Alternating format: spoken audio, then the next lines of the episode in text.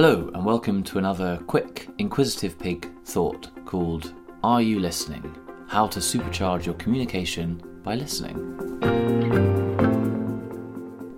So, communication is a vital tool for you to have. It's useful for all areas of life. At home, great communication helps to create strong bonds with family members, diffuse potential arguments, and develop relationships. With friends, it's much the same, and at work or business, where a lot of communication content is aimed, it can have huge benefits throughout your career. You will undoubtedly have seen people at work stand out simply by having great communication skills. Being able to express your message or your mission clearly, succinctly, and powerfully can be the difference between success and failure. We are, after all, narrative driven creatures. To help people get started with their communication, I've created a PDF, which you can see on the Inquisitive Pig website, which gives an overview of some of the workshops I've run for the Ministry of Defence. It goes through some high level theory and practical exercises that you can do to get your team to start thinking about and working on their communication. It builds on what I learnt during my acting masters and subsequent, quite short lived, acting career, but don't let that put you off. This starter workshop covers pace, pitch, and the power of the pause, active listening, and authenticity in your communication. And if you'd like more information, please feel free to drop me an email, inquisitivepiglimited at gmail.com, and I'd encourage you to have a listen to my conversation with Brendan from Master Talks, which is on my Spotify. So for now, I'm going to focus on a particular area that I think is often overlooked in communication listening.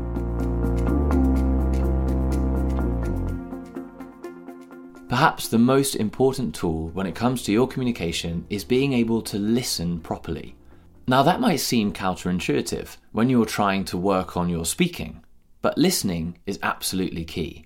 In order to speak effectively, you have to be able to listen properly, first to yourself and then to others. So, what do I mean by listening?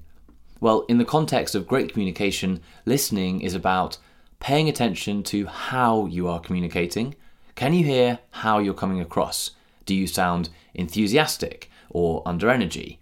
Are you speaking too quickly or too slowly? Is your voice monotone or varied? See if you can hear how you are communicating. And secondly, listen to the reaction of your audience. Are you taking the time to listen to your audience and to their reaction? Can you pick up on the detail of how your audience is feeling?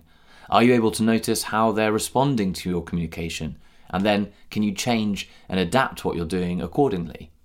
So here's a practical example.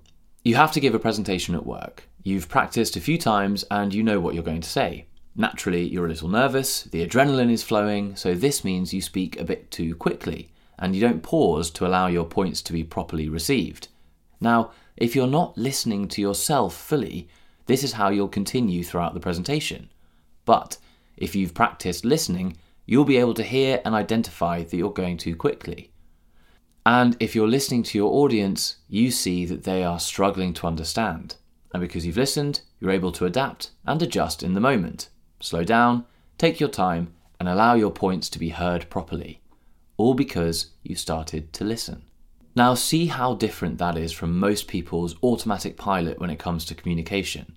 We don't take the time to listen to ourselves and others to truly understand how we're coming across and whether we're having the desired impact. Listening to yourself and your audience effectively will dramatically increase the impact you have because you're able to adjust your communication based on immediate feedback you're picking up from your audience.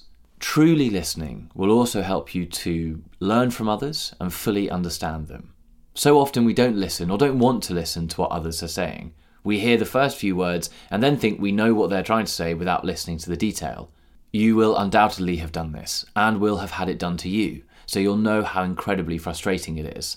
A top tip is to double check you've understood exactly what someone is trying to say by just asking them.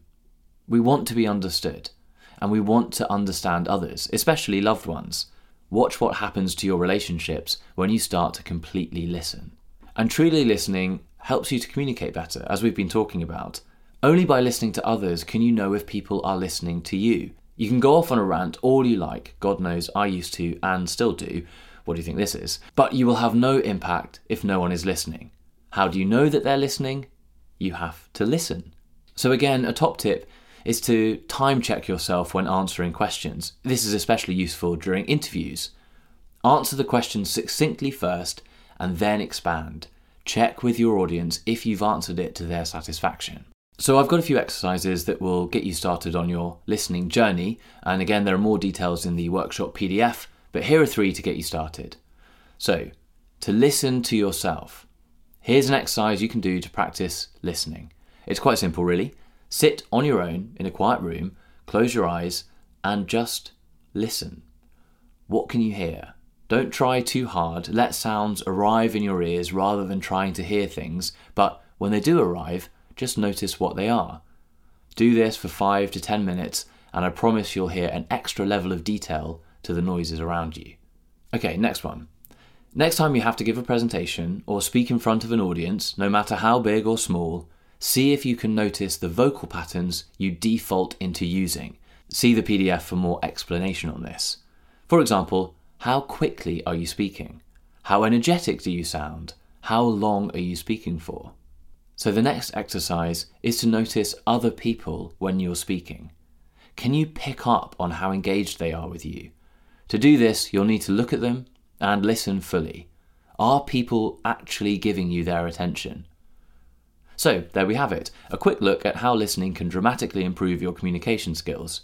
Give it a go next time you have to speak in front of an audience and see if you can spot the difference. You'll notice how it can impact your work, your relationships, and how you listen to yourself. Thanks for listening.